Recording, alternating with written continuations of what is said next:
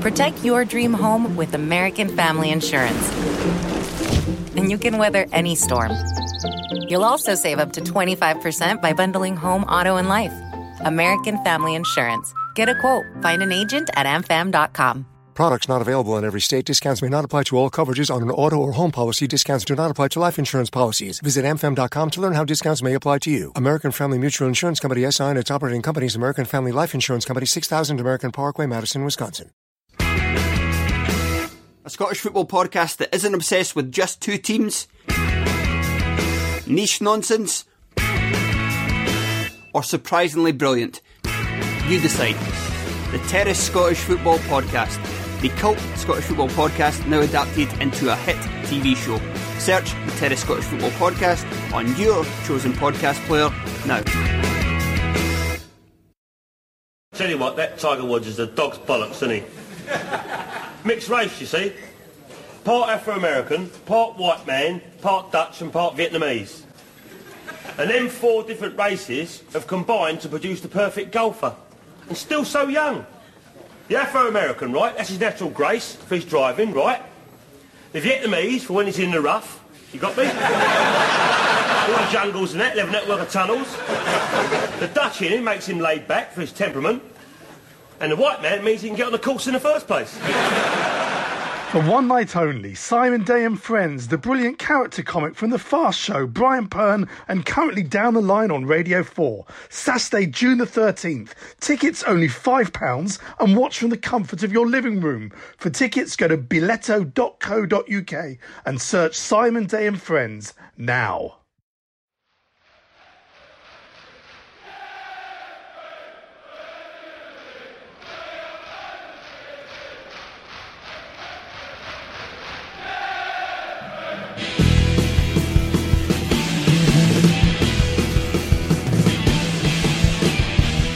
Hello, and welcome to the Chels.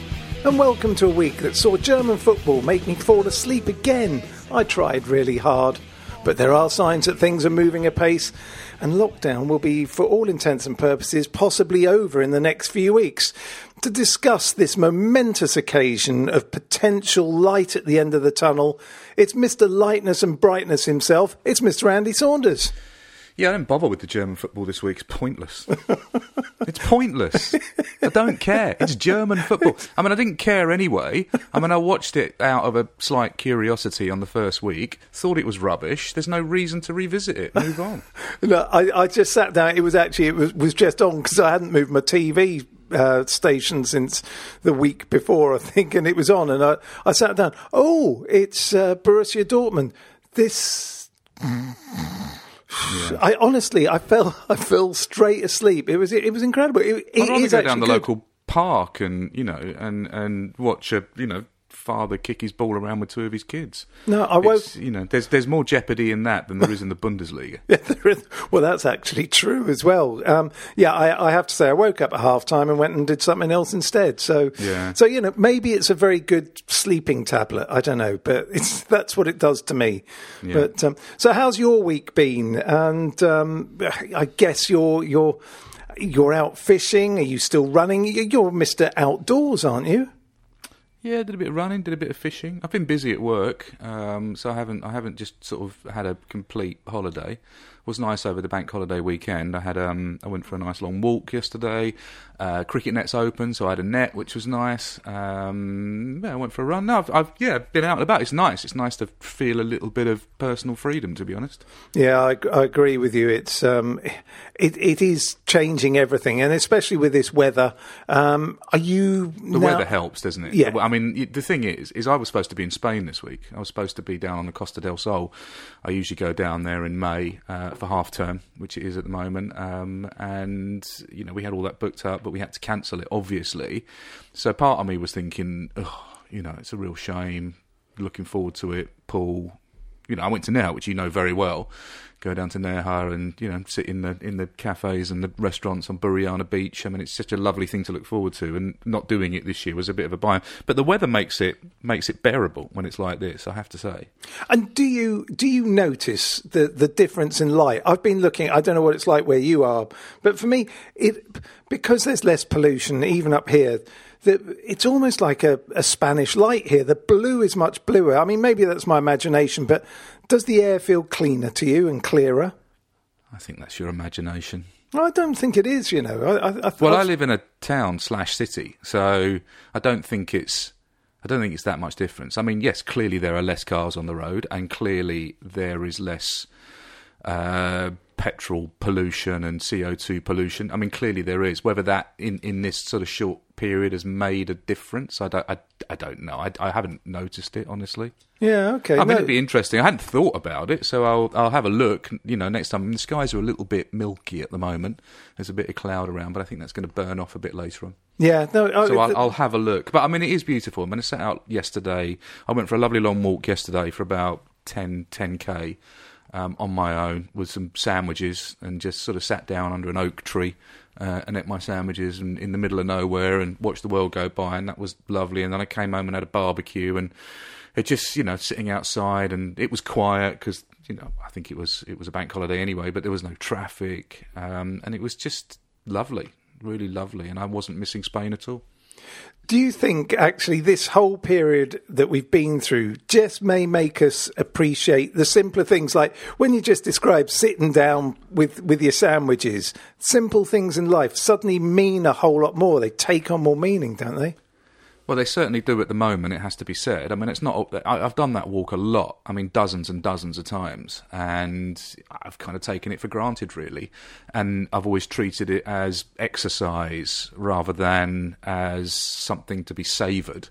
And yesterday I really savoured it, and and it wasn't like there was nobody around. There were families on bikes, and you know, kids a little bit busier than it was before. But I found quite a nice isolated spot on the walk, and, and it was nice just to sort of sit there and have some solitude. Because the thing is, I think because when the weather's nice, everybody goes out and everybody is desperate to make the most of it. And so wherever you go, there are people. Whereas before, you could, you know, where I live, I'm only two or three miles away from open countryside in St Albans. So, you know, you can normally find somewhere where you could walk for two or three miles and not see anybody. And that's very, very difficult at the moment because everybody's out. Kids are out, families are out, it's bank holiday.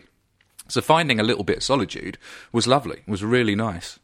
Even when I go fishing, it's busy, you know. So it's finding finding any. I mean, although we're isolated, we can't find any solitude because everybody, when the sun comes out, goes out. Does that make any sense? Yeah, totally. Because uh, especially with this condensed period of time in, for a lot of people, they literally stayed close to their house and went for a walk nearer to their house. And now people are expanding. I see it where we are. Nobody comes here. But again, we've seen in this last week people I've got no idea who they are just suddenly walking through our village and going Get for a walk. my land! Get off my do, land. Do, do you get do you get do you get a certain amount of small village kind of mentality going on there, Ceri? Now? No, we're not even What are you s- What are you doing in my village? you outsiders! You up from Londoners? Uh, It, it's I actually the I don't mind it. I think it's great people use utilize the countryside. That's what it's there for, um, and people should appreciate it. What I don't appreciate is people letting their dogs have a poo in my front garden, which has happened good. about three times in the Has last it? week. Yeah, and I went out and actually had a go at somebody the other day. Did they not pick it up? No. No, and I caught That's this outrageous. guy. Yeah, I know. And I caught this guy as he was walking away, and I just ran out and kept my social distancing, um, which I really didn't want to do. I said, "Excuse me, you think I think you seem to have dropped something? Oh no, sorry, your dog's dropped something."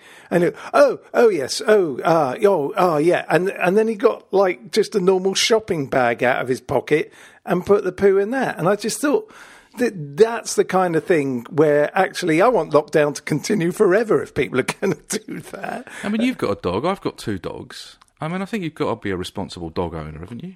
I mean, if you lose sight of your dog and your dog, you know, does a poo somewhere and you don't see it, that's fair enough. But if you're walking along and your dog, you know, does its business right in front of you and you don't pick it up, I mean, I think I think that's you know that makes you a bit of a dick. Yeah, totally. And to be fair, the guy stopped so his dog could have a poo. So there, enough said. And I'm he- watching. I'm actually watching out of my window at the moment a magpie destroying some flowers. Why are they doing that, Ceri? Well, You know, I mean, there's, I mean, there's a flower bed outside my window that my wife has carefully tended, and this magpie is like destroying it, pulling all the leaves off it, pulling the flowers off. Is it a shiny thing thing? I, I don't know. I think that's a really weird thing. I'm going to get. We've got magpies in the garden, and I've never seen one tear a, fl- a flower apart. That's that's that's unusual activity. I would say. take a photo and send it to you while we're talking. Okay, no, I, that's that's weird. Uh, see, even the animals are behaving strangely in these days. Um, well, while you take a photo, I just want to shout, shout out uh, thanks to Elliot Williams, who corrected me on Twitter in my excitement when I was explaining about the hobby and its Latin name. I got the Latin name wrong. I said Subbuteo Subbuteo, when of course it is Falco Subbuteo, but also Radamel Falcao Subbuteo. Ex- exactly. Um, except it's Falco. Before anyone says anything, F A L C O. So Mark Falco. Mark Um, Falco. Who did he play for? Was it? Did he play for Norwich and United? Mark Falco played for Tottenham and Chelsea. Oh, did he? Yeah. Play for Chelsea. Yeah. God, I'd completely forgotten about that. of course he did. Of course he did. Yeah, exactly. Now it's obvious, isn't it? That's a weird one. But uh, so yeah, that just came out from the back of my muddy mind. Um, but I also mentioned meant to mention about the hobby that the inventor Peter Adolph want when he was going around the toy companies wanted to call the game hobby as in pastime. But all the toy companies said it would never catch on. So he called it after the hobby and it became Subbuteo called it after its Latin name. So there's the complete derivation. So thank you Elliot for pointing everything out. I stand corrected and I'm not too proud to admit I made a mistake. There you go.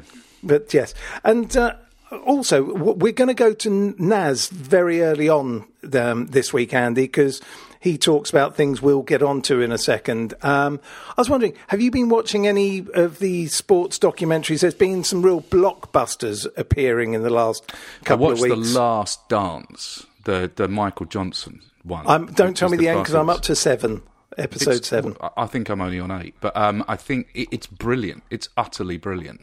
Um, I mean, there was a lot of criticism of it. I mean, if those of you that haven't watched it, it's it's on Netflix. It is essentially the Michael Jordan story, uh, told through the eyes of essentially his final season, therefore the last dance, um, with lots of flashbacks to his glory years.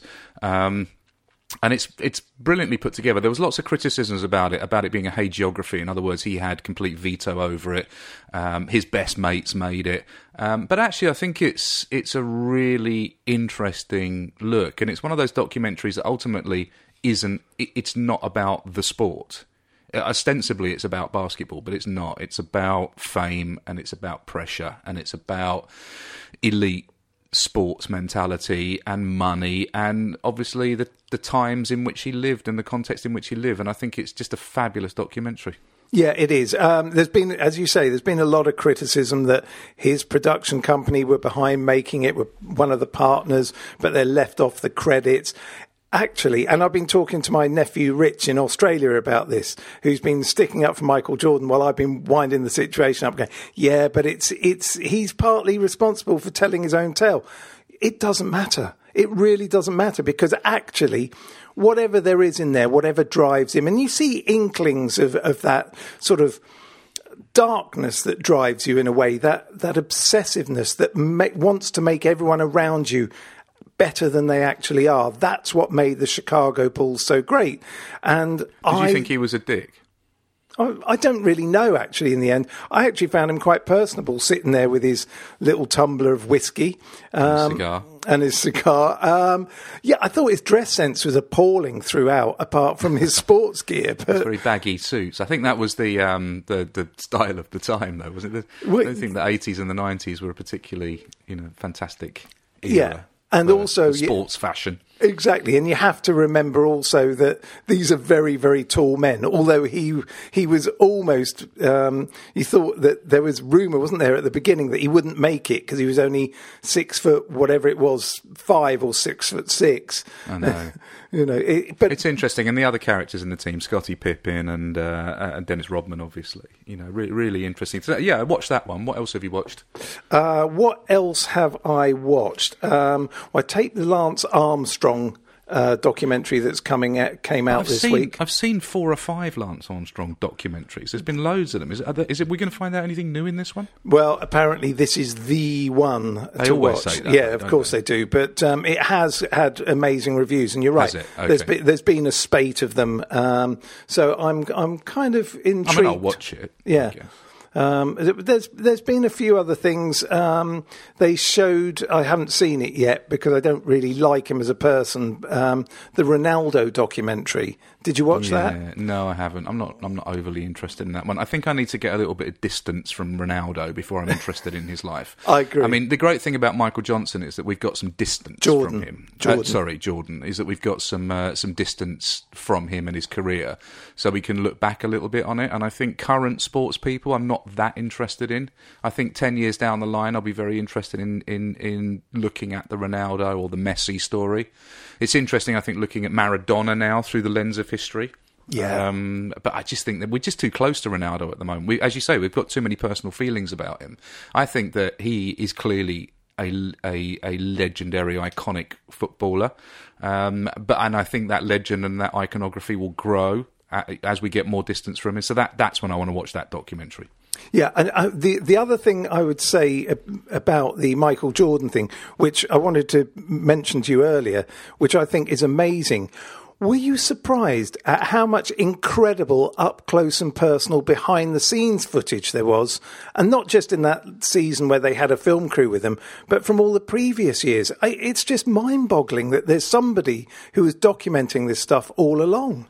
Well, at one point you actually meet the guy, or you see the guy doing it. He's on a plane, isn't he? Who's actually filming everything, and he's part he's part of the Bulls organisation doing it. Yeah. The great thing about it is I have no interest in basketball at all. None. I mean, I, I find it a boring game. You go up one end, you score. You go down the other end, you score. Oh, we're 98, 97, and that's it. I mean, obviously, there's those last minute, you know, fantastic moments where they hit the basket from 100 feet away and, you know, they win in the last 1.8 seconds or whatever it is. I mean, that that's amazing. But generally, as a game, I don't I don't engage with it at all. But as I say, it's not really a documentary about basketball in the same way that the recent F1 documentaries that were brilliant weren't really about motor racing. They were about the people involved in it. They were involved in the politics, in the money, in the organisation and the logistics. That's what I found fascinating about it because I'm not a big F1 fan either. And and that's the best sports documentaries when you're not really interested in the sport, but you can get drawn in and enthralled by the characters.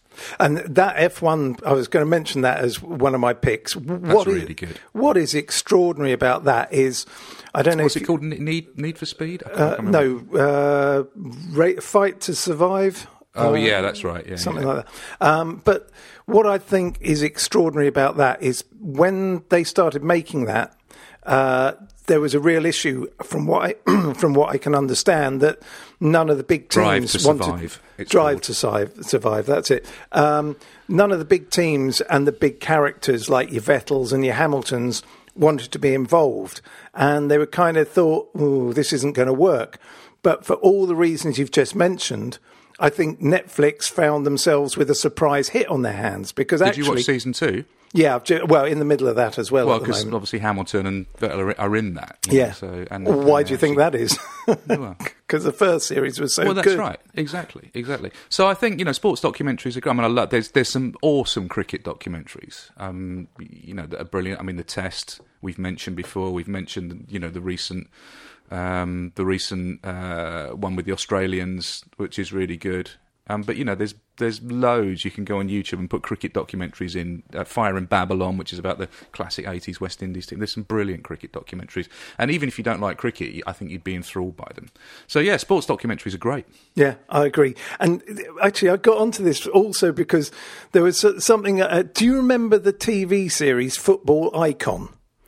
Which was in 2005, 2006. Is that when they when they try and find the star, and it was done at Chelsea? Yeah, uh, they did it for two years at Chelsea. Yeah, yeah. And we had two two players came through, didn't they? Yeah, Sam um, Harrell won it in Sam- 2005, That's right.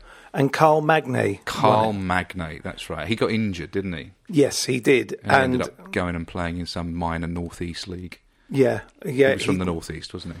yeah. But that that was actually quite a prescient thing as well. When you think about where we've gone with reality TV, Yeah. at the time it was an, it, quite an incredible thing because Mourinho would turn up every week and, It was and make Brendan Rodgers, wasn't it? Was the coach? yeah, and and it was um, Neil Bath as well, Neil wasn't Bath, yeah.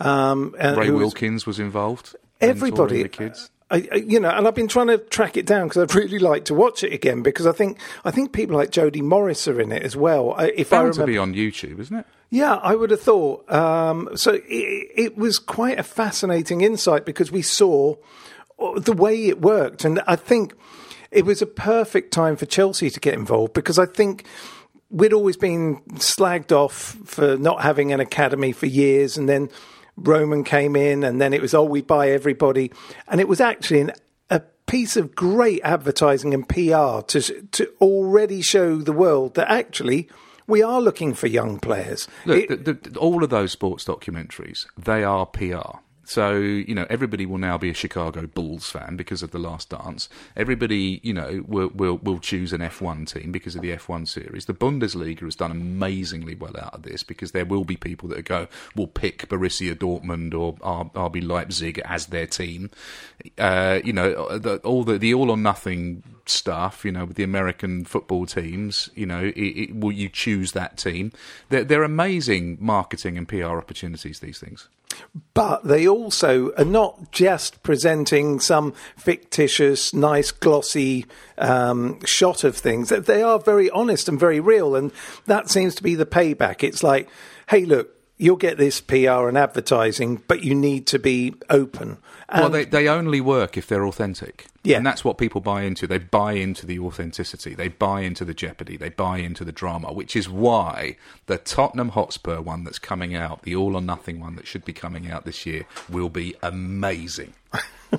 Can you imagine that one? It's going Oh. to be amazing. Can you can you imagine being the, the producer of that going, what's happening now? Oh my God, this is absolutely where our story goes into stellar overdrive. I know. Uh, You, you, you are, I guess, when you when you're doing those things, you're almost willing things to go wrong because it's in adversity you really find out about people. You know, I've, I've always maintained that. You know, it's all very well people saying, "Oh, well, this company was great," and you go, "Well, what were they like when things went wrong?" Oh, well, they weren't so great. You- this is how you find out the truth. There's a certain amount of hubris involved in this as well, because I think Tottenham thought, you know, they they were very much a club on the rise, weren't they? Very much challenging for the league. Obviously, that fantastic season when Eden Hazard scored the goal that prevented them winning the league, where Leicester won it, um, was their shot really, and then they just fell off a cliff at the worst possible time to make a TV documentary. The whole Mourinho thing, it's just going to be a car crash. I'm going to love it. Yeah, but the one thing I would say, you know, like you were saying, when you watch All or Nothing, you become a supporter of that team, or you watch, you know, this, that, or the other. I'm never going to become a Tottenham fan just because it's a great doco. I don't think many people will. Because there's no there's no redemption there. it's just awful. I mean, the great thing about the, the good sports is, is redemption, isn't it? Oh, they started off really badly. They sacked their coach, and oh, look, they you know just through just sheer will and teamwork, they managed to get to this position, and we're all rooting for them. Nobody's going to be rooting for Tottenham at all, ever. That's there, there we go. I think we've got the title for this week's show. No redemption. you're, you're absolutely right. All right, look, Andy, on on that because I'm just absolutely beaten into uh, hysterical laughter on that. We're going to move over to Mr. Naz Kinsella with his roundup of his week. Hi guys, this is Nizaar Kinsella, Goals Chelsea correspondent, reporting for the Chelsea. Uh, yeah, just sort of this week an update. Uh, we've got, um, you know, as a reporter, we're still sort of in a semi-lockdown. Um, you know, some of the restrictions have been lifted, and, and that's the same for football, really. in the fact that they're in phase one training. Um, Chelsea are one of the clubs. All of the clubs are back in phase one training. They're testing for coronavirus uh, twice a week. Um, we've seen some players uh, tested positive for coronavirus. Not too many, uh, which has been a positive. Uh, I think it's been eight players now who've who've like had it, or eight players in, and staff. Um, some of those have come out, some haven't. Um, and yeah, uh, you know, there's no, news of Chelsea uh, getting any coronavirus uh, tests positive. So, uh, yeah, Chelsea are in the clear. Try to play football. Um, you know, at the moment they're just training, but by Thursday they could be in full contact training once again and, and sort of on the road to restarting the Premier League, just as the German Bundesliga are. Uh, they've played two rounds of fixtures now, um, playing the third, uh, and yeah, it shows that it can be done. I guess um, there's a lot of reservations, and, and with Chelsea, there's more than most. And Golo Kante. Um, hasn't been in training. Um, you know, his family have got a history of uh, heart problems. Um, his brother uh, died of a, a, heart attack, and uh, you know he lost his dad when he was very young as well. Um, so that those are the reasons why he he might not be um, you know comfortable with, with training right now, and and also uh, coronavirus disproportionately affects black and ethnic minority uh, people. So, um, you know, those players um, might have a harder time returning. Um, it's already been the case that Troy Deeney of Watford has come out and publicly said that he's uncomfortable with returning to football. Um, so, yeah, it might be that clubs have to um, go back without a, key player, and Chelsea might be one of those. Um, it's kind of you know the the idea of sporting integrity of the competition has long gone out, um, you know, for various reasons, and this is this is one of the main ones, really. Um, yeah, so. But we, are getting there. We're almost back. I think that they'll be back around the 19th of June. Um, that's my sort of personal opinion and guess based on what's happening. Yeah, and, and, for me personally, you know, I've, I've um, you know had a good week. I've interviewed uh, Roberto Carlos, which is brilliant, uh, as I, uh, you know might have said last week, um, and there's been a you know a few others as well. Um, so yeah, it's been it's been good. I might have had to at times branch out to a few different interviews beyond Chelsea, uh, just because the longer lockdown goes on, the, the, the fewer things that are going on, and, and everyone's just kind of waiting to see, you know, in the in the football community when the sort of restart date will be. So it might be that, you know, when when Thursday when they're back in training on Thursday, when the announcements happened on Wednesday about returning to football, that you know things start to kick kick start again. The machines are going again in football, and it's very much been a case of you know if you if you hear a footballer speak, it's always we're ticking over, we're ticking over, and and certainly um, it'd be good to get some dates in a diary where we can actually look forward to something. Anyway, that's me um, giving you an update. Hope you're all well and stay safe. And we're back. All right. Well, there, there's a few things that he talks about there now as a journalist. Who's Naz Kinsella? You have to tell the listeners who Naz Kinsella is. You can't just say. He does say it right I know at the he very says beginning. It, but you need to introduce him because. Okay. You know, and that was Mr. Give him his proper title. that was Mr. Nizaar Kinsella, Goal.com's Chelsea correspondent reporting for the Chelsea. And we're very grateful for Naz because he doesn't have to do this and he does it for us every week. And he's just been a brilliant addition to the show. So thank you, Naz. We really appreciate yeah, it. Yeah, absolutely. We love Naz. We should get We Love Naz shirts made up. I we think. should get We Love Naz tattoos, matching tattoos. Okay. Where are you going to put yours? I'm going to have mine on my forehead. oh, okay. Uh, Where are you going to have yours? Uh, I, I'm going to have mine on my palm on the palm of it. That's going to be painful. Having yeah, a tattoo on the palm of your hand is painful. Yeah, because of course the forehead will be absolutely no problem whatsoever. I think it probably will be less painful than the palm of your hand. Well, there's only one way for us to find out. but but yes, getting all very serious again now, which is actually starting to be quite a hard thing to do. Um, uh, there he talks about, you know, this is the week where decisions are being made. Um, it does look like this is the week. Uh, you know, uh, Wednesday, Thursday, we will know more as to when the season's going to start. Are you looking forward to that day? Are you? Is there part of you that thinks they may even cancel it? Do you think this is going forward? Well, there's a couple of questions in there, isn't it? Am yeah. I looking forward to it? I guess. I guess. Uh, I think I'll have more engagement with the behind closed doors fixture if Chelsea are involved.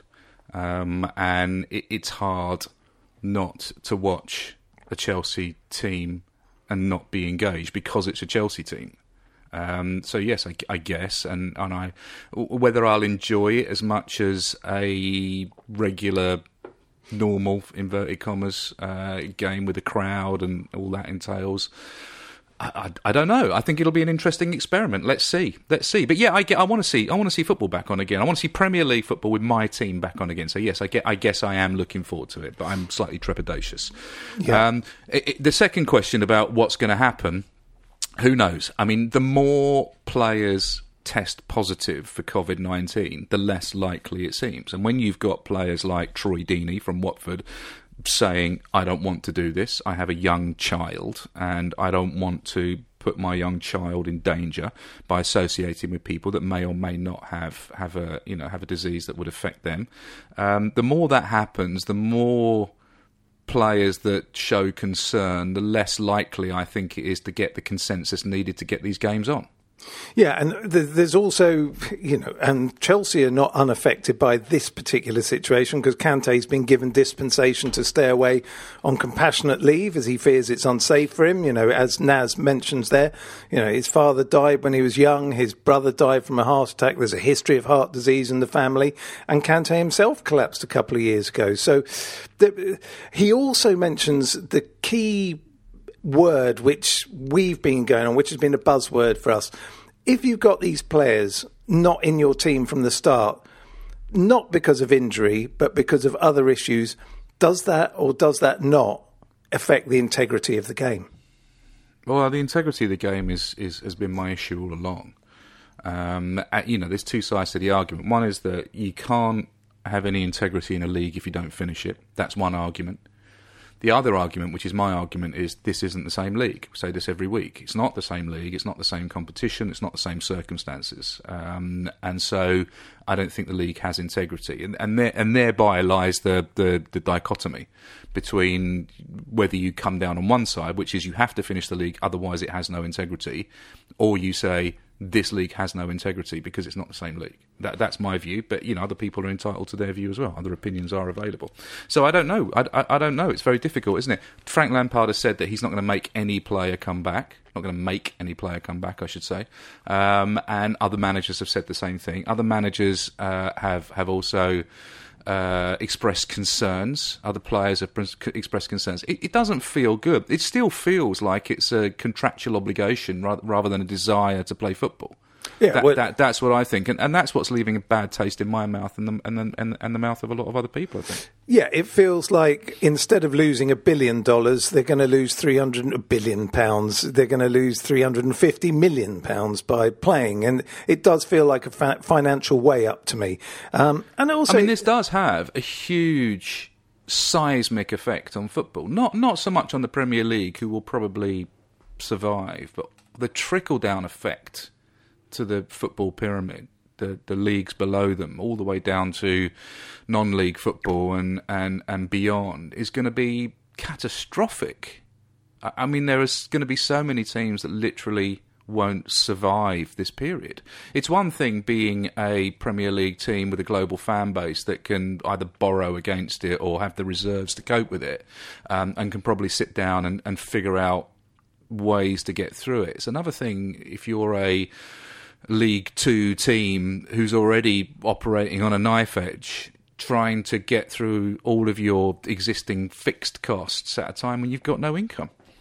Yeah, and I, I also th- think that perhaps they need to look at the bigger clubs perhaps need to support some of the smaller clubs. Now, there, there will be uproar from an amount of people at that stage. That's statement. communism. Yeah, exactly. Um, but without a certain amount of support, we're going to lose. We we would be heading. I guess I was talking about this last week with a friend of mine that you could end. This could be perfect for European football in the fact that what's left are just the big clubs. So, so the European Super League exactly head again. Yeah. yeah. You know, and that that yeah, I think that's me. a definite possibility. Uh, look, who knows? Government probably aren't going to step in. They'll say these are private enterprises. Why, why should the government support private enterprises? You know, what these clubs ever done for us, really, will, will, will be the thing. There's not going to be a huge amount of sympathy for football clubs, particularly at the higher level, because they've been seen as venal, greedy, um, money driven operations for years now. You know, players have been perceived to have been overpaid, the owners of the clubs are you know the oligarchs and the you know the the, the oil billionaires uh, are not are not sympathetic characters. So there's not going to be a huge amount of sympathy outside the supporters of those particular clubs. So it's going to be difficult. And also, the, I, I would suggest that the smaller, the, the lower down the leagues you go, the more football clubs are still part of a community. And that's where I think there's a difference. I can understand people get, oh, football clubs, they get loads of money. But if you go down to the lower levels and you find that local people meet up every week, much like a, a social centre or, or, or community centre, then it is important to, they, they do more than just earn money and play sport, don't they?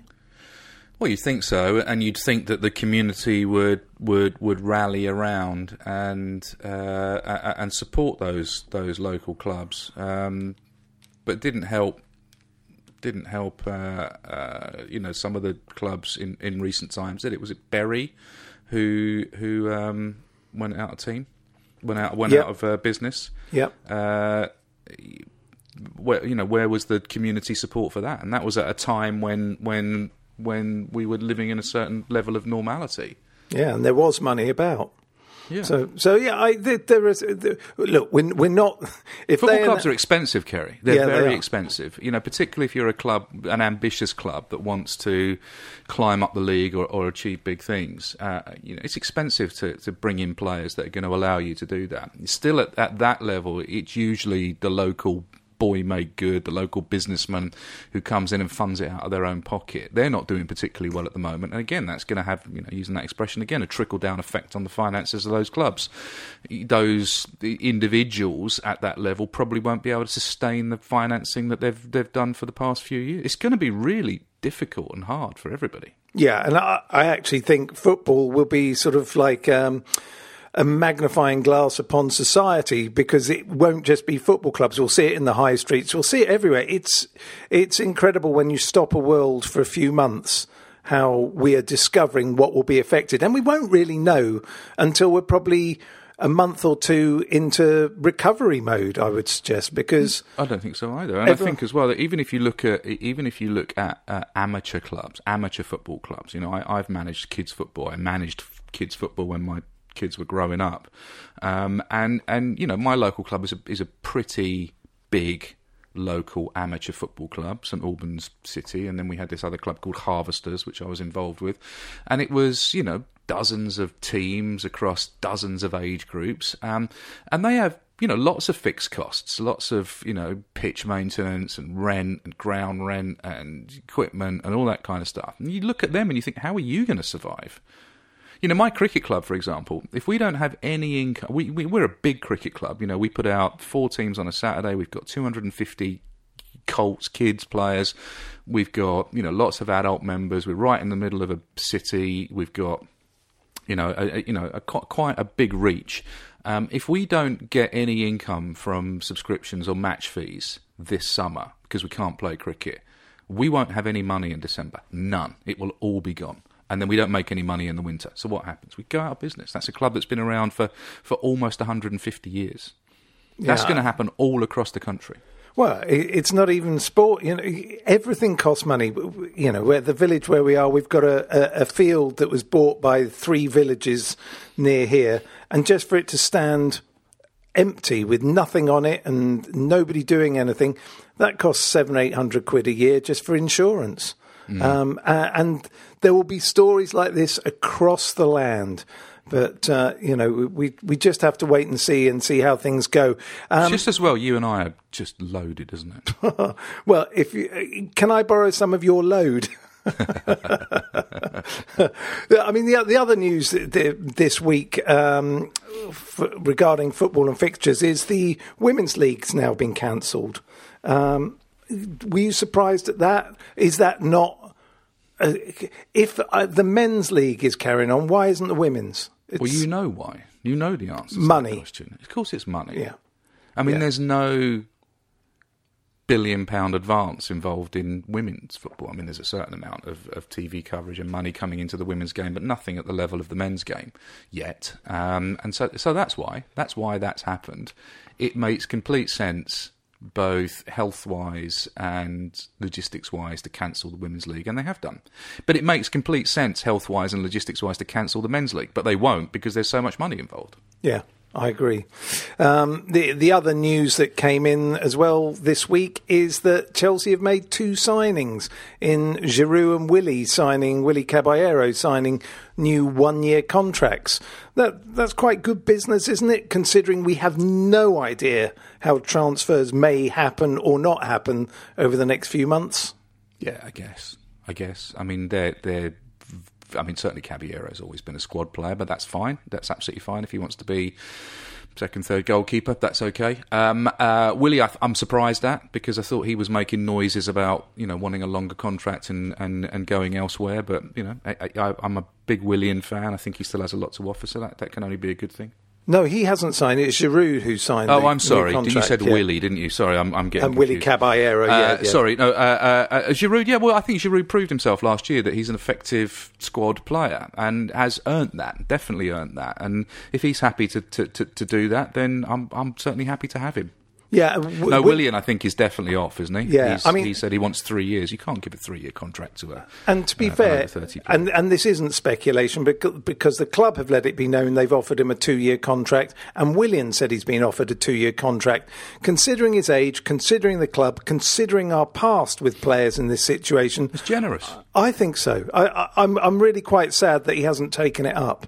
Well, you know, I think who who knows what, what, what the actual conversations are. But eh, can you blame a player like Willian, who's coming towards the end of his elite career, um, for wanting to maximise the opportunities that are left to him? I can't, frankly. I don't. I don't see it as any level of betrayal. And you know, if he if he finds a better offer elsewhere at this stage of his career, then he goes with my blessing. Frankly, it's a shame because I am a fan and I think he's, he's still got more to offer.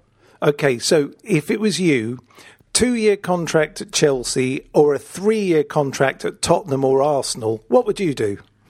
uh, as a professional footballer, you know, where it was my job, I'd go for the money. Yeah, no, I Of course I would, and so would you. Yeah, yeah. Well, I, I'd, I'd have a, a little Because, he's, because footballers aren't fans. Let's not conflate Yeah. professional footballers with football fans. People do this all the time, and, and, and they're not. And we can't look at them as fans. They are professional footballers who lend their service to, us- to a club for a fixed amount of time as per a contract, and then they go. Yeah. And they may create and have some engagement with the fans during that period, and some players create a real bond. The minority of players create a real bond with the with the fans, but the vast majority of players are here for a certain period, and then they go. And to think of them, it's a bit almost like, well, you, you can't think of them as fans. They're not, and it's silly to do so. No, apart from the ones who admit they were always a fan as a, a kid, but they usually only admit that once they've retired. So you never know, do you? You're, you're You absolutely can right. count the number of players who you would turn around and say they, if you cut them in half, they would be Chelsea. There's not, there's not that many of them really. Not really, and that and that's why they're so special, and that's why they're so important to us. Because you know, for every John Terry and Frank Lampard and Ron Harris, um, you know, there, there's a there's a million mercenaries that have come through the Chelsea football system. Yeah, it's true. That is football. It's it's a sport. It's a it's a, a, a game where people earn money, and that's what they do. And all, all this kind of like, you know, betrayal and traitor and all this kind of stuff, it just makes me laugh. Yeah. It's like, grow up. Yeah. You know, look at the commercial. You know, these are these are people from the back streets of Brazil or the you know the, the you know the, the small villages in Africa. Why would they care about Chelsea? Yeah, or you know, why would they? That we, we were hiring them because of their football talent and their skill and their ability to fit inside the team. We should love them and enjoy them when they're here, and then wish them the best of luck when they leave. Spot on. Well, with that really hearty message, we're going to go to our break.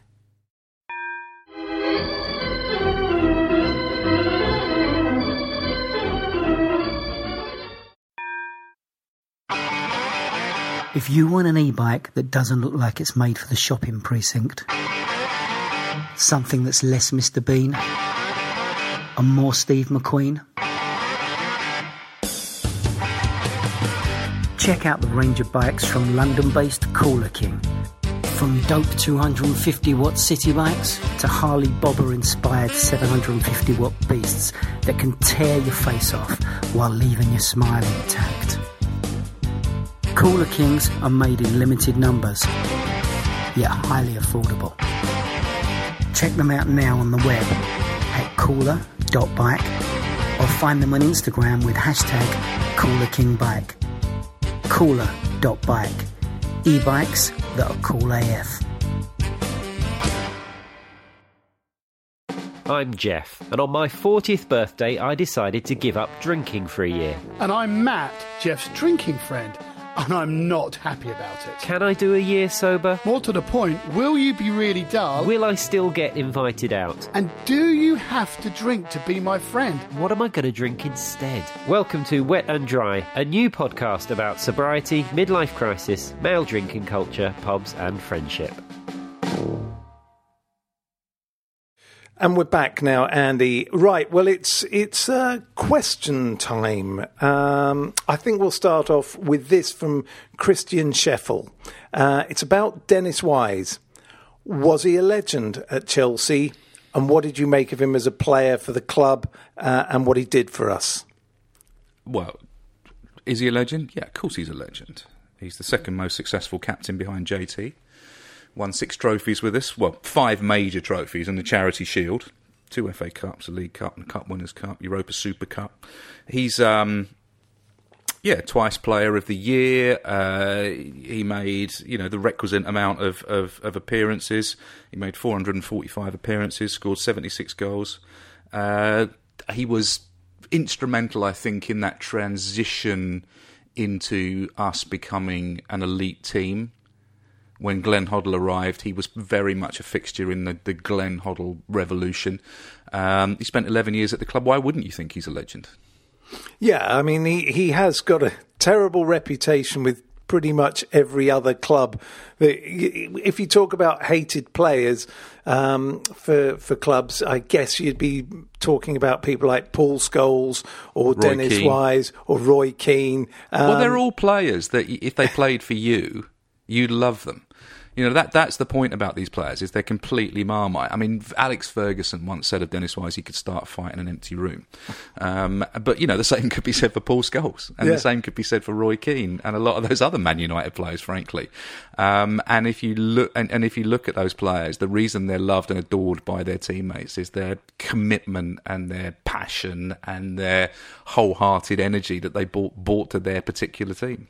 And and actually, and they're winners. Yeah, exactly. And I, I, I, mentioned Paul Scholes because I think probably the most underhand and devious thing he the, ever did on a pitch, the, the pinch on the inside of the thigh. Yeah, that was that was uh, that was naughty. It really was, and it worked because he got a red card, didn't he? He did. It was, it was very. He's naughty. a fascinating player, Dennis Wise. I mean, he started off you know, it's part of the crazy gang, didn't he? And yeah, that, that, that, amazing team that won the FA Cup, beating Liverpool in, in 1988. And when he came to us in 1990, it was for a club record fee of 1.6 million pounds. and interesting, when he left, we sold him to Leicester for 1.6 million pounds. So he was he was carbon neutral. you know, we, we got for him what we paid for him. Um, but you know, he was a he, you know he didn't he didn't come without his controversies. I mean, we all remember the taxi driver incident where he ended up getting a four four month prison sentence, but uh, that actually got overturned in the end. And I think I think was it in 1988, 1989, he missed 15 games through disciplinary various disciplinary things, three red cards in that season. Oh no, he, he was. Uh, he was one of those that ended up with a reputation that that went before him, and actually, you, he was one of those players you just thought you, you could actually bet what minute that he would get a red, uh, a yellow card in because he would be somewhere in the referee's mind from the start. Um, there was guess... a moment as well, or there was a, there was there was a period when it was him and Vinnie Jones in midfield. Do you remember? Yeah, well, I was going to get on to Chelsea Hardman. Um, I mean, we, we have had a history of a, a certain love of hardmen. I'm thinking. I still love them. I still yeah. think every team needs a needs a mongrel in midfield. Yeah, you do. I mean, you know, we had Chopper Harris, had uh, Vinnie Jones, Joey Jones, Graham Roberts, Doug yeah. Rougvie, yeah, um, Doug the Thug. Doug the Um, you know, he was he was a continuation of that line. We haven't really had uh, an assassin like that in midfield for some years. Uh, well, I think a... the game's changed, isn't yeah. it? It's it's the thing is Ron Harris, the style of play that Ron Harris, Chopper Harris, brought to Chelsea would you couldn't play that style of football in the modern Premier League. You wouldn't be on the pitch uh, you know, it's a very, very different game in terms of what referees will allow in terms of physical football. So the reason those players have have faded out of the game is because they just wouldn't they wouldn't survive on the pitch without being red carded. Yeah, and do you have a favourite memory of Dennis? Is there anything that sticks well, I out? think I mind? think my favourite memory. I mean, there's a couple of iconic moments. Obviously, the San Siro goal, which you know people still sing that song uh, to this very day. You know, Dennis Wise, he scored a great goal in the San Siro. um, but I think my I think my favourite moment is is his pass to Gianfranco Zola in the Cup Winners' Cup final against Stuttgart, um, which, which when Zola came on as a substitute won us the game with a with a fabulous goal. But it was Dennis Wise who chipped that ball through to him. So for me, that that was my favourite moment. How about you? Yeah, I, I, I go along. I, I, I go along with that. Uh, anytime I saw Dennis lift a trophy, I just marvelled at it because everything about him, he he defied. He, I remember him getting an England cap, and everyone was going. Dennis Wise, an England player.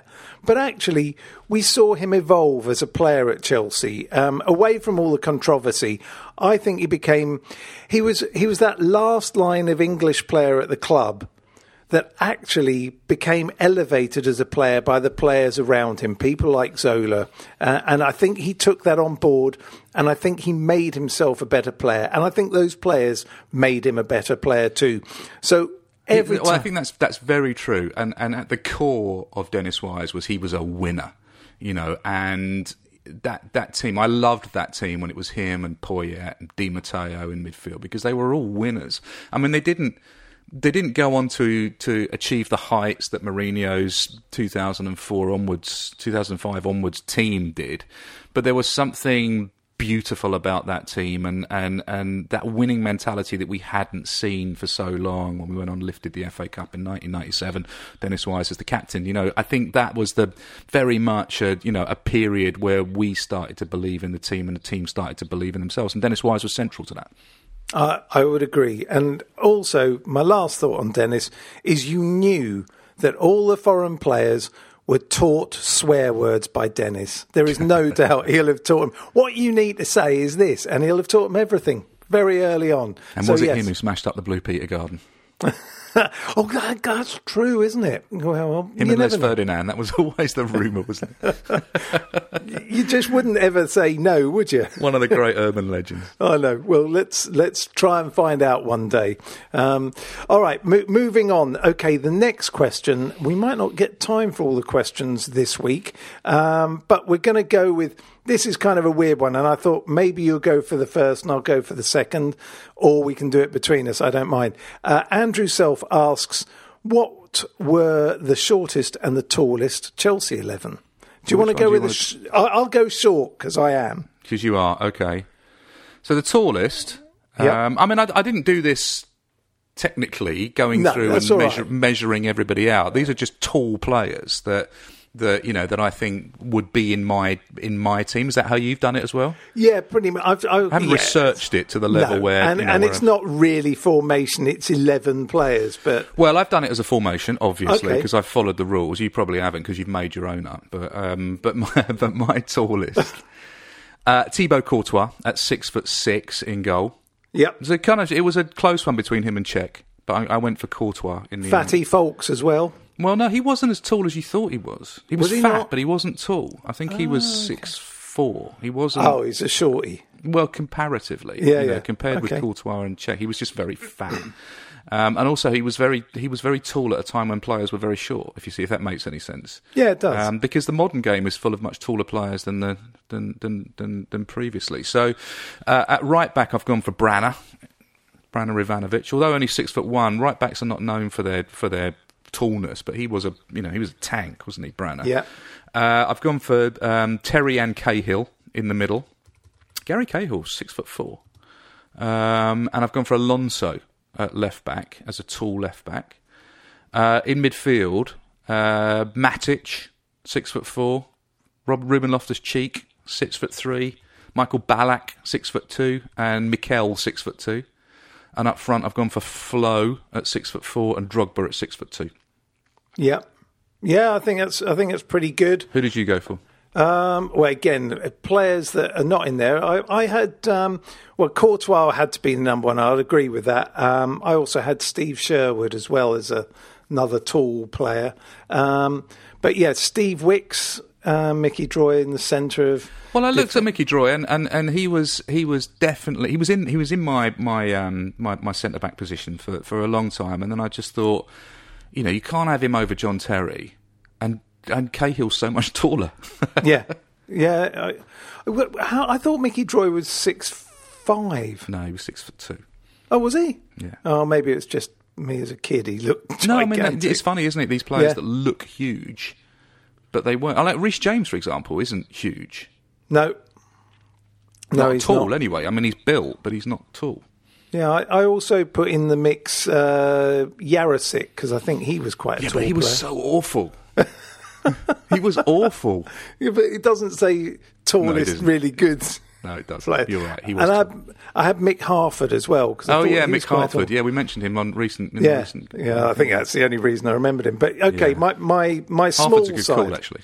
Yeah, my, my small side. Well, goalkeepers are you know not usually that small, but I guess I've gone for Bonetti. You have to go for Bonetti. He's Yeah. only five foot eleven. Yeah, it depends what you read. Some say five eleven, some say six. Mind He's you, I- five eleven. Yeah. Okay. Well, then it's I right. mean, you only I- have to watch that that um, FA Cup final, uh, the, the the actual 1970 final and replay was on recently to see that he's five foot eleven. I think. Yeah. No, I think I think um, you're right. Okay, my well, defence gets a bit dodgy because everyone's short, so um, there aren't many. I had Albert Ferrer. Yeah, I had a Ferrer. Yeah. Um, Five seven. Yeah, and then oh, it was really tough. I, uh, to be honest, I've just gone for one at the back and then six in midfield. You can't Um, do that. I, I can. All right, who was your left back? Uh, Ashley Cole.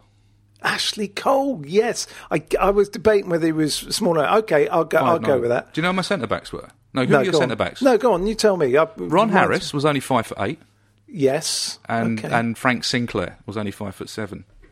really. Yeah. Oh my gosh. Okay, well that's good. Um, okay, well I'll, I'll go for my midfield of six.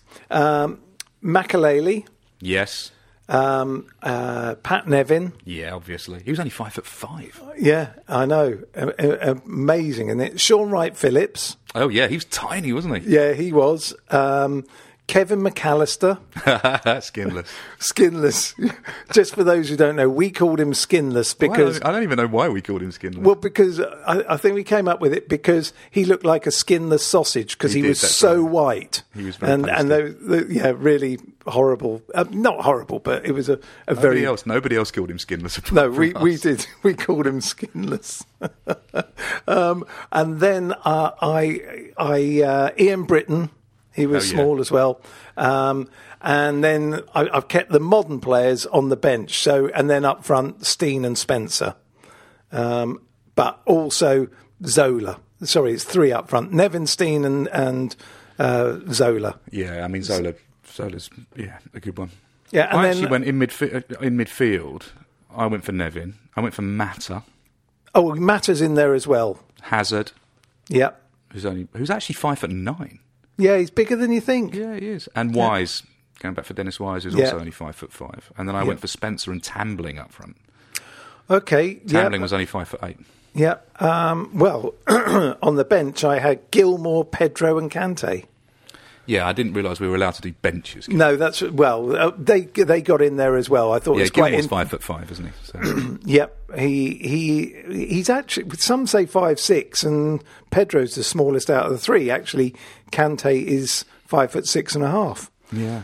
Weird. Anyway, so Good well, question. I like that one. yeah, it's fun as well because you start thinking. What's interesting it. is it was actually easier to do the shorter players than it was to do the taller players because, again, if you look back through history, teams were a lot shorter before we got to the Premier League era.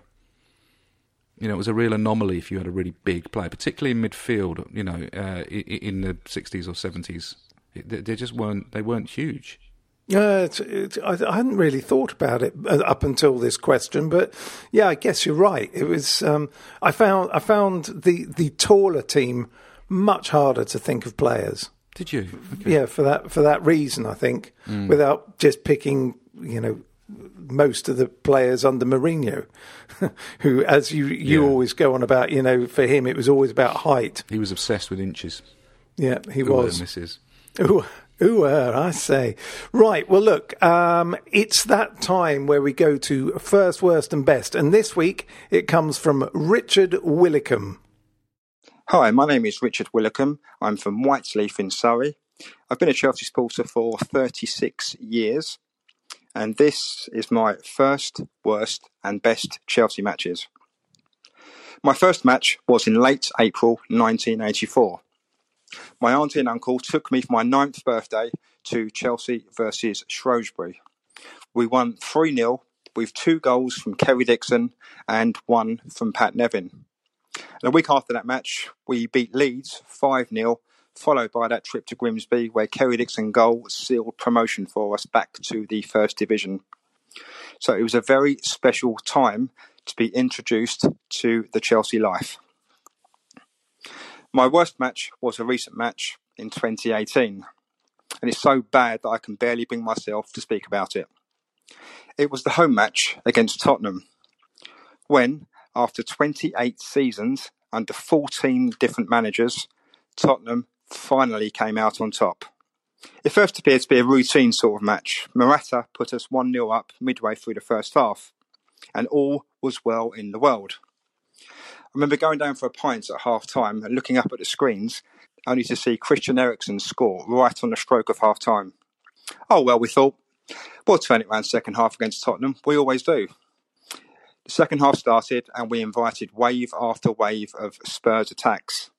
It was a typical Antonio Conte home performance as it was in the second season under him. And it wasn't long before Dele Alli put them 2 1 up, closely followed by a third. Their fans were going ballistic and I just couldn't watch anymore. So I did something I very rarely do and I left the match early. There was no way I was going to stay till the end to walk past the shed to see their fans coming out and celebrating. It was awful. And I vowed not to renew my season ticket when I got home. And I refused to go to the same fixture the following season where I did renew. But I just I could not face that feeling again. But thankfully, I went this season and it was one of the last games we had before lockdown. We won, so normal service has resumed. My best match was in 2005. It was a Champions League quarter-final home match against Barcelona. It was a magical night at the bridge. You got the, you sensed on the way to the ground that it was going to be one of those special nights at uh, Stamford Bridge under the lights.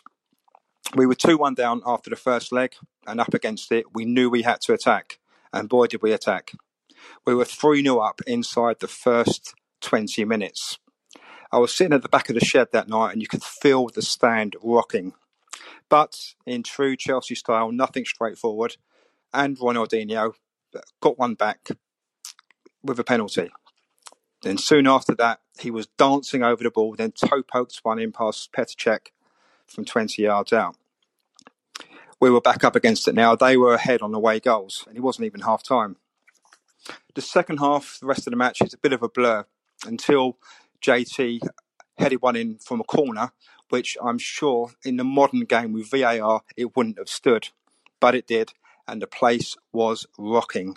It was an amazing night, great atmosphere, and one that I was truly proud to be at. Thanks for listening to my first, worst, and best Chelsea matches. And we're back. Well, there you go, Andy. Um, a couple of games that um, interesting points come out of 2018 against Tottenham when we lost at home and he left the match early because of the way it was going and then couldn't go back and see the same game next year. Have you ever had some sort of traumatic experience with a loss at a Chelsea game that has made you do something rash?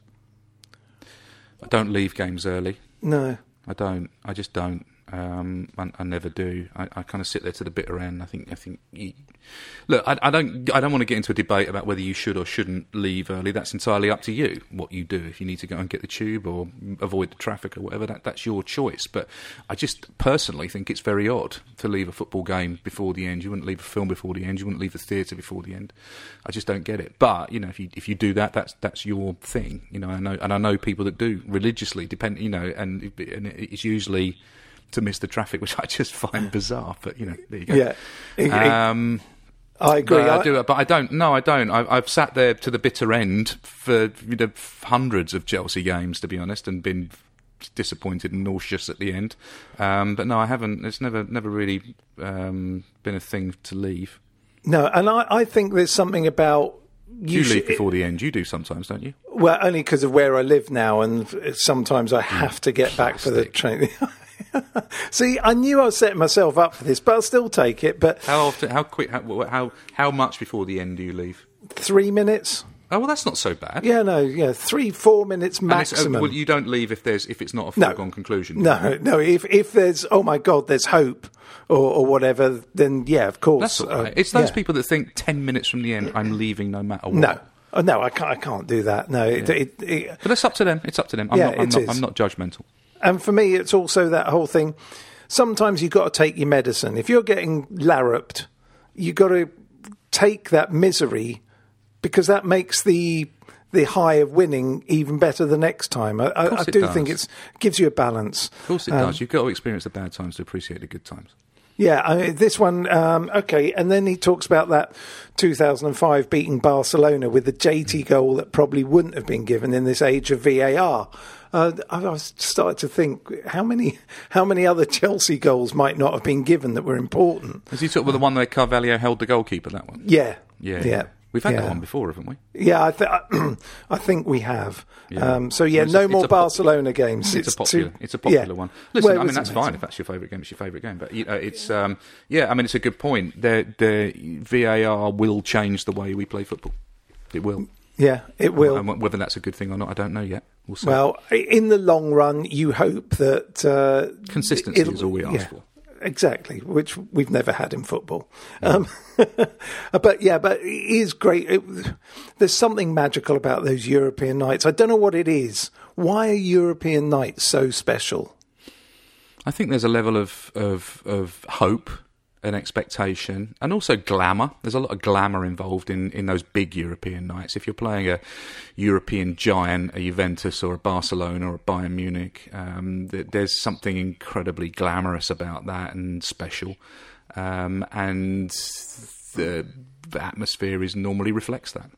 Yeah, no, I, there is something magical about being under the lights. You know, there, there is, and it's well, you also. wouldn't say that about your fourth round of the League Cup, though, would you? I don't know. I still like. I still love. I mean, I like games, it, and but- you know, but I'm just saying, generally, you're not going to get the same atmosphere under the lights against uh, Scarborough uh, as you are against uh, Inter Milan, are you? I don't know. I think for me, it harks back. It didn't really matter. An evening game when I was a kid. If I was taken to a game That's as a kid, staying up late, isn't it? yeah, it is. It, it was like a No, I- special. I'm with you on that. Yeah, so I get, the- I get that. I still feel like that. I still feel like I'm staying up stay- late. Jackie allows you to stay up late. it's true, I, and also I think that whole European thing. It's it's a, a sense of finding out whether you belong at that level, isn't it? It's about we are here. Can we actually justify our our a prop- position? it's a And- proper test. Yeah, it is. Well, it should be a proper test. No, it's true. All right, mate. Well, look, um, we're out of time. Um, Matt Lowe, who asked about the 2012 2013 season, we'll do that next week, uh, you know, the year after winning the Champions League, because it's a, it's a complex season, that's for sure. And um, we should give it the time it deserves next week. Um, but yeah, th- that's it for another week. Andy, thank you as always for, for being here and um, chatting so lucidly. Well, nice to talk to you as well, mate. Have, a, have enjoy the rest of your day, week. Absolutely. You too. I guess life is starting to return to normal in some ways for some of us. Um, long may that continue. And um, no doubt you'll tell everyone how to keep in touch with us if they want. Yeah, so if you want to follow us on Twitter, it's uh, at Chelsea Podcast. Uh, if you want to follow us on Instagram, it's at the Chelsea Podcast. If you want to follow me on Twitter uh, and see my incoherent ranting, uh, it's at Mr. A Saunders, and I'm at One True Saunders on Instagram. You are Ceri Levy One, spelt wrong, C E R I L E V Y. Uh, uh, on Instagram, uh, it's Ceri Levy One on Instagram, and at Ceri Levy on Twitter. Is that right? Yep, that's that's spot on. That's yeah, do it. follow us and, and do tell us what you think. Give us some feedback, and if you want to ask us any questions or if you want us to answer questions on the podcast, feel free. Probably best through Twitter on that one. Um, DMs are open, so uh, either do that or just ask the question, and we'll we'll get to it. Oh, and I've just seen that photo of the magpie. What do you think? Yeah, weird. I, Have you I- not seen no- that before? Do some No. investigation and report back. I will. I will. And um, oh, it's it's having a go at the foxgloves. Yeah, Mm, they're poisonous that's foxgloves. digitalis, isn't it? Yeah, digitalis. Yes. Hmm. Don't let your dog near them. no, well, dogs for some reason are fine with digitalis. They they don't they don't touch them. No, they don't. Even though they would really cause a major problem. Maybe Yeah. they know. Maybe must they are know. wise. Wise dogs. All right, mate. Look, uh, we'll catch up next week. Take it easy and have a good week, everyone. And you, mate. Take care. Bye. Cheers. Wasn't that a great podcast? Now, if you've got 90 seconds spare in your day, come and listen to ours. It's called What Has He Said Now? and is available wherever you got this podcast. You're going to lose a number of people to the flu. This is a playback media production. Get all the associated links for this podcast at chelseapodcast.net. Sports Social Podcast Network.